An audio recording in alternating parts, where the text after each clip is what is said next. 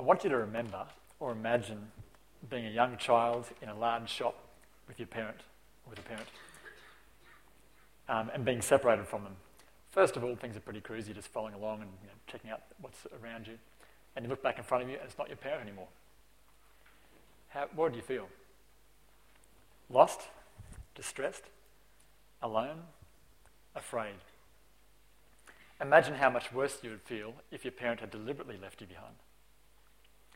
In Psalm 22, we begin in the same situation of despair as King David cries out to God, My God, my God, why have you forsaken me? Why are you so far from the words of, sorry, why are you so far from saving me? So far from the words of my groaning. David feels lost, distressed, alone, and afraid. God then leads us on a journey um, through David's thoughts, words, actions, and feelings as we find out what David does to keep everything in perspective and climb out of the despair that he begins in. But first of all, it's worth taking a step back and considering this. By the time David wrote this, or put into the public domain as a song for the nation's music leader to, music leader to use, see how it's addressed um, to the director of music? Anyway, by the time it became public, David knew the outcome. He was no longer in a pit of isolation and loneliness. So, why has David recorded this song? I'm pretty sure that David wants everyone to call upon God to rescue them. In particular, David shows how God is trustworthy and he testifies to how God has rescued him from his enemies and distress, even when he felt like God had deserted him. We can also call out to God to rescue us. Righto, let's check out what David has written. We've already seen how David begins this psalm feeling isolated from God, as though God was not listening to him. He goes on with this description in verse 2, where he talks about how he cries out to God day and night, and God still does not answer him. Take a note of what David does next in verses 3 to 5. Even though he feels cut off from God at the moment, what does David do to help the situation? Put your hands up if you have an answer. What does David do to get out of the situation? Anyone? Yep. Yep. And why? I'll tell you. He, he remembers what God is like. Um, he remembers people's response to God. So you can see there, he remembers that God is the Holy One of Israel, the praise of Israel, um, you trust in the one who delivers and saves and does not disappoint his people. In other words, David remembers that God is a faithful, personal, and active God and begins to climb up from the depth of despair that he's in. He doesn't wallow in despair, but remembers God and his proven history of deliverance um, and dependability, which helps him, helps him to keep his faith alive. And this is a helpful hint to us as well when things are not going so well between us and God. Um, I've heard it said this way do not doubt in the dark what you've seen in the light. Did you notice the three uses of the word trust in verses 4 and 5? Let me read it to you again in verse, from verse 3. Yet you are enthroned as a holy one. You are the praise of Israel. In you our fathers put their trust. They trusted and you delivered them. They cried to you and were saved. In you they trusted and were not disappointed.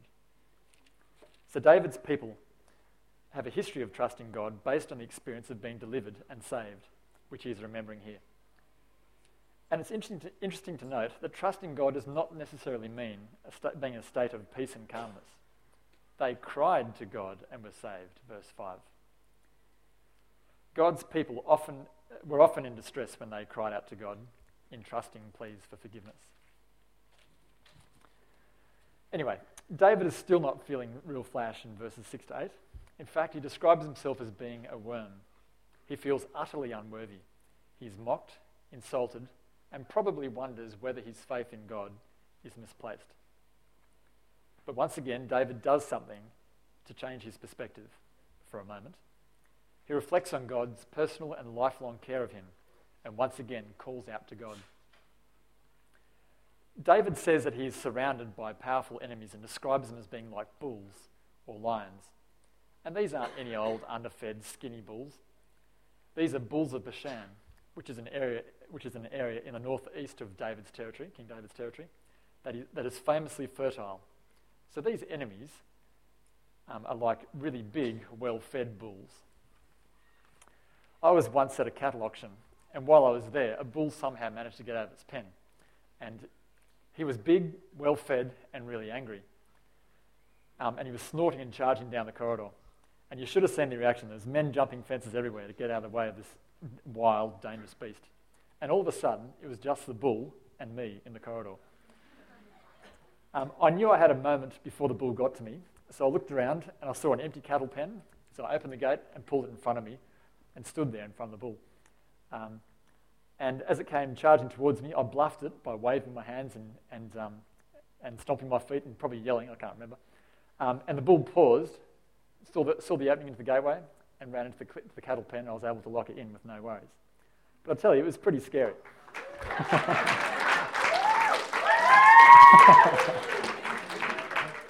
Thank you. It was pretty scary, and that was just one bull. The picture David paints is that he's surrounded by bulls or lions. And it's not like David is wimpy. He is the king, the leader of a decent army, and very experienced in battle. When he was a boy, or at the most a teenager, he, fought, he faced the giant man Goliath one on one and won. And then he used the giant's, then he used Goliath's sword to cut his head off. He also describes how he had killed lions and bears when he was a shepherd boy. The Bible book 1 Samuel, chapter 17, verses 34 to 36, describe how David would, would chase a bear or lion that had stolen a sheep of his father's, and he would strike it you would strike it down and rescue the sheep from its mouth. And get this when the bull, sorry, when the lion or bear um, would turn on him, he would seize it by its hair, strike it, and kill it. Now that's pretty hectic and pretty brave. So David was not a wimp. Yet here in Psalm 22, we have David stating that in verse 14 and 15 All my bones are out of joint. My heart is turned to wax, um, and has melted, and his strength is dried up like crusty bits of broken pottery. That's what a potsherd is. Also, David's mouth is all dried up, and he feels that he is at the point of death. And all the while, he continually calls out to God to rescue him. This is pretty impressive in itself. Even when everything is completely pear shaped, David is still calling upon God, even calling God his strength. Verse 19. David knows that God is the answer the only one who can rescue him from his situation. And suddenly, in verse 22, David is proven right. God does answer David's prayer. I gather that the clarity of, um, of God's answer is partially lost in translation. There should be some kind of sigh, sigh of relief at the end of verse 21. But you can clearly see the change of mood from verse 22, where we had the second reader come up to kind of show you. Suddenly, David is promising that he will declare God's name to his fellow believers and will praise God in the congregation along with other believers who he encourages to praise God. He urges God's people, sorry, he urges God's chosen people to honor God and revere him. Verse 23. Because he, is, he has not remained hidden, but has answered David's, David's cries for help. David tells how God is the theme of his praise, and then he talks about fulfilling a vow and the poor, verse 26, and the rich, verse 29, eating. This needs further explanation. In King, in King David's time, it was quite a common practice to pledge a sacrifice or service as a vow if God answered a particular request. And in the case of a sacrifice being offered, it was also common practice that the sacrifice meat would be then eaten um, with others as a feast. In this instance of David's impending doom and seemingly extreme isolation from God, David has obviously um, vowed a very large sacrifice of many animals to God if only God will answer him and rescue him from, his, from, from being smashed. God has answered, and now David is very pleased to fulfill his vow, especially among fellow God believers, verse 25 and a half, as the poor eat plenty and the rich enjoy the feast also. But notice how the feast is not merely physically filling, it's also spiritually fulfilling too. Verse 26. They who seek the Lord will praise him. May your hearts live forever. Those at the feast will be encouraged to praise God as they participate in the Thanksgiving event for God's answer to David. Even the rich and seemingly self sufficient will have the chance to join the feast and worship God. And then, with a few other words of prediction, David finishes the psalm with the words, For he has done it, which could be translated, It is finished. David has shown us a journey of his from, from despair at feeling isolated from God to being rescued by God from a particularly tough situation. He reminds himself and us of God's proven faithfulness in the past and has shown that once again God reveals him. Uh, sorry, God rescues him, beg your pardon. David encourages people, especially those who know God, as much as this was possible a thousand years before Christ, to honour him, to, rem- to revere him and praise him, to call out to God and trust him. Have you ever had that feeling that you've forgotten something or left something behind?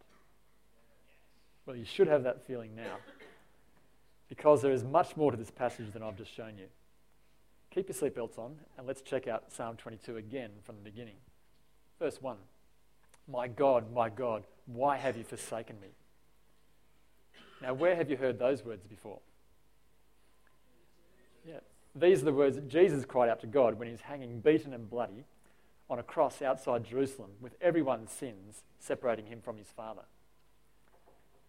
We'll look at this more in a moment, but first of all, are these really Jesus' words or is it just a coincidence?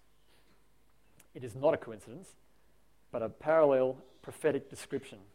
In other words, while David is no doubt describing a situation of great distress that he, distress that he is in, he's also being used by God to, to describe a situation of great distress. Oops, sorry, to describe some of the details surrounding Jesus and his death on the cross. He then prophetically predicts many people turning to Jesus. And this psalm was written about Jesus a thousand years or so before he was even born. If you flip with me for a moment to Acts 2 29 to 30, we have the account of the Apostle Peter speaking to the crowd, and he briefly mentions David when he says, Brothers, I can tell you confidently that the patriarch David died and was buried, and his tomb is here with us to this day. But he was a prophet and knew that God had promised him on oath that he would place one of his descendants on his throne. The point here is that David is described by Peter in the New Testament as being a prophet. Also, in the first few chapters of the, of the, of the Bible book Hebrews, Psalms are quoted a lot and often described as God saying this or that. In other words, while David wrote these Psalms, the, the real author is, God, is God the Holy Spirit. In Hebrews 2.11, Psalm 22, verse 22 is quoted and is, and is described as being the very words of Jesus. With all, this, with all this in mind, you should easily be able to believe that God is pointing the reader of Psalm 22 to Jesus through David's writings. Psalm 22 is kind of like a sofa bed. Um, David writing about his own experience is like the normal couch. But if you dig a bit deeper and, and move a few cushions, you discover there's a, there's a fold out um, bed, which is the experience and the experiences of Jesus. So have a look with me as we check out some of the descriptions of Jesus and his crucifixion, as we pull off the cushions and unfold the bed. We've already briefly noted Jesus' cry of anguish in verse 1. Verses 7 to 8 relate to, um, to when Jesus is being mocked by the chief priests uh, teachers of the law and the elders while hanging on the cross. How about you read verses 7 and 8 while I read Matthew 27 39 to 43?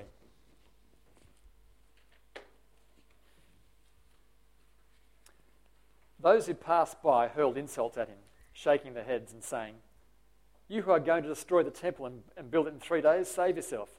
Come down from the cross if you are the Son of God. In the same way, the chief priests, the teachers of the law, and the elders mocked him. He saved others, they said, but he can't save himself. He's the King of Israel. Let him come down now from the cross, and we will believe in him. He trusts in God. Let God rescue him. You can see the similarities, can't you? Jesus is being mocked and insulted. He trusts in God. Let God rescue him. There are several times that Jesus had enemies um, encircling him, like the bulls of Bashan in verse 13 when Jesus was having, sorry, first of all, when he was captured in the Garden of Gethsemane, and others when Jesus was having his illegal trial with, uh, in front of the high priest and the um, teachers of the law. Another instance is standing before Pontius Pilate with the crowd shouting, Crucify him, crucify him. Matthew 27, 22 ish.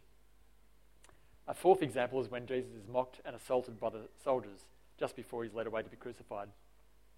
And finally, when Jesus is hanging on the cross, he had many enemies gathered around, insulting him and mocking him, as we've already noticed in Matthew 27.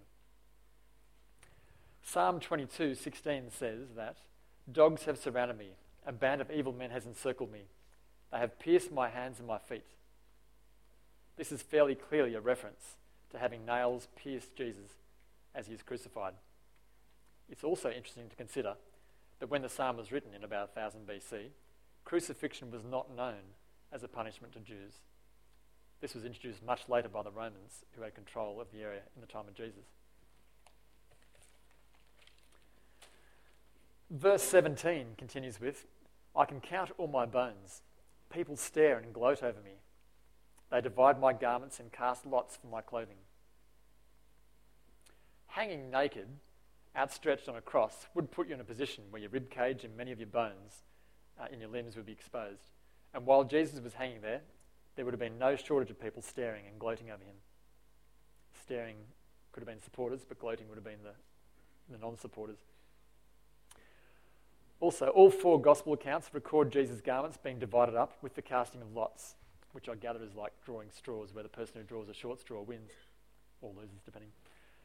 Um, John 19, 23 to 24 gives the most detailed description of this sharing of Jesus' clothes. And John finishes his description of the crucifixion with the response in verse 30 that Jesus said, It is finished, before bowing his head and giving up his spirit. This is pretty much the same wording that we have at the end of the psalm where David wrote, For he has done it. Done what? What is finished? We know from this psalm that David cried out to God for rescue and that God delivered, as evidenced by his generous banquet. But what about Jesus and what about us? Before I answer these two questions, let's think about what Jesus went through during his crucifixion. What is the worst experience that Jesus went through?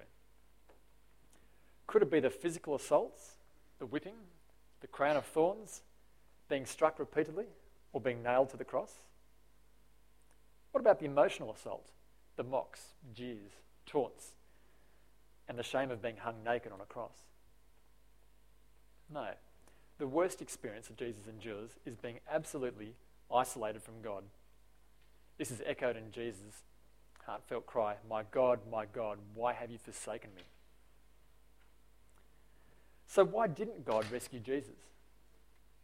It is because God was carrying out a radical rescue plan to rescue us. Jesus was killed so that we could be rescued. What do we need rescuing from? Some of you may ask. We need rescuing from absolute isolation from God. And the only way that this could happen was for Jesus to die for us instead of us, because of us. Basically, God is perfect, completely, absolutely, totally perfect. And He cannot mix with us, otherwise, He wouldn't be perfect anymore. As you know, you are not perfect, not even close. Sorry, but you're selfish by nature. You're sinful by nature. And it is a sin that pollutes you and means that you cannot know God and must therefore remain isolated from Him forever. The consequence of sin is separation from God. Sin is anything that God forbids or not doing what He wants. What does God want? He wants an intimate, loving relationship with you. He wants you to let Him be the absolute focus of your lives. He wants you to live for Him and with Him. But for so long and too often, we have been too busy living for ourselves sin and separation. When Jesus called out from the cross, It is finished, and then died, he was talking about God's rescue plan for us. He was referring to himself taking your consequence of sin. So, did I say yourself? He's referring to himself taking your consequence of sin. Jesus is the one who died for you. Jesus is the one who was separated from God for you.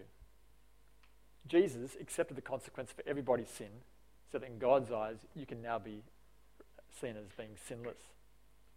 You can now mix with our perfect God if you accept Jesus' death for you, if you accept God's forgiveness through Jesus' death and separation for you. Jesus was killed so that you could be rescued. Jesus was killed so that you could be forgiven. I said at the beginning of this talk that David wanted everyone to call upon God to rescue them.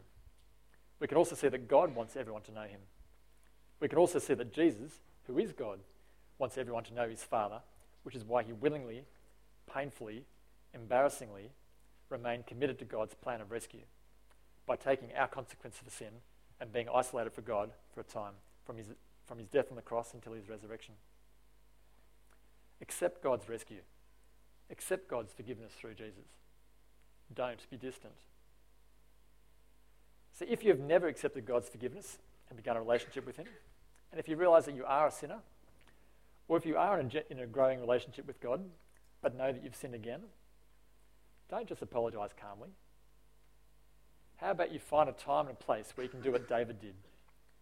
Find a place where you can cry out to God, beg for mercy and forgiveness, knowing that you do not deserve either. Beg for forgiveness, knowing that it has been bought by Jesus for you. Beg God to rescue you from your sin, knowing that this is exactly why He did not rescue Jesus from our sin. And then do whatever you can to keep on getting to know God. Learn about Him. Live more and more the way He wants you to. Keep on apologizing, asking Him to help you change when you sin. Fall in love with Jesus and be a close friend of Him. Don't be distant. It is finished.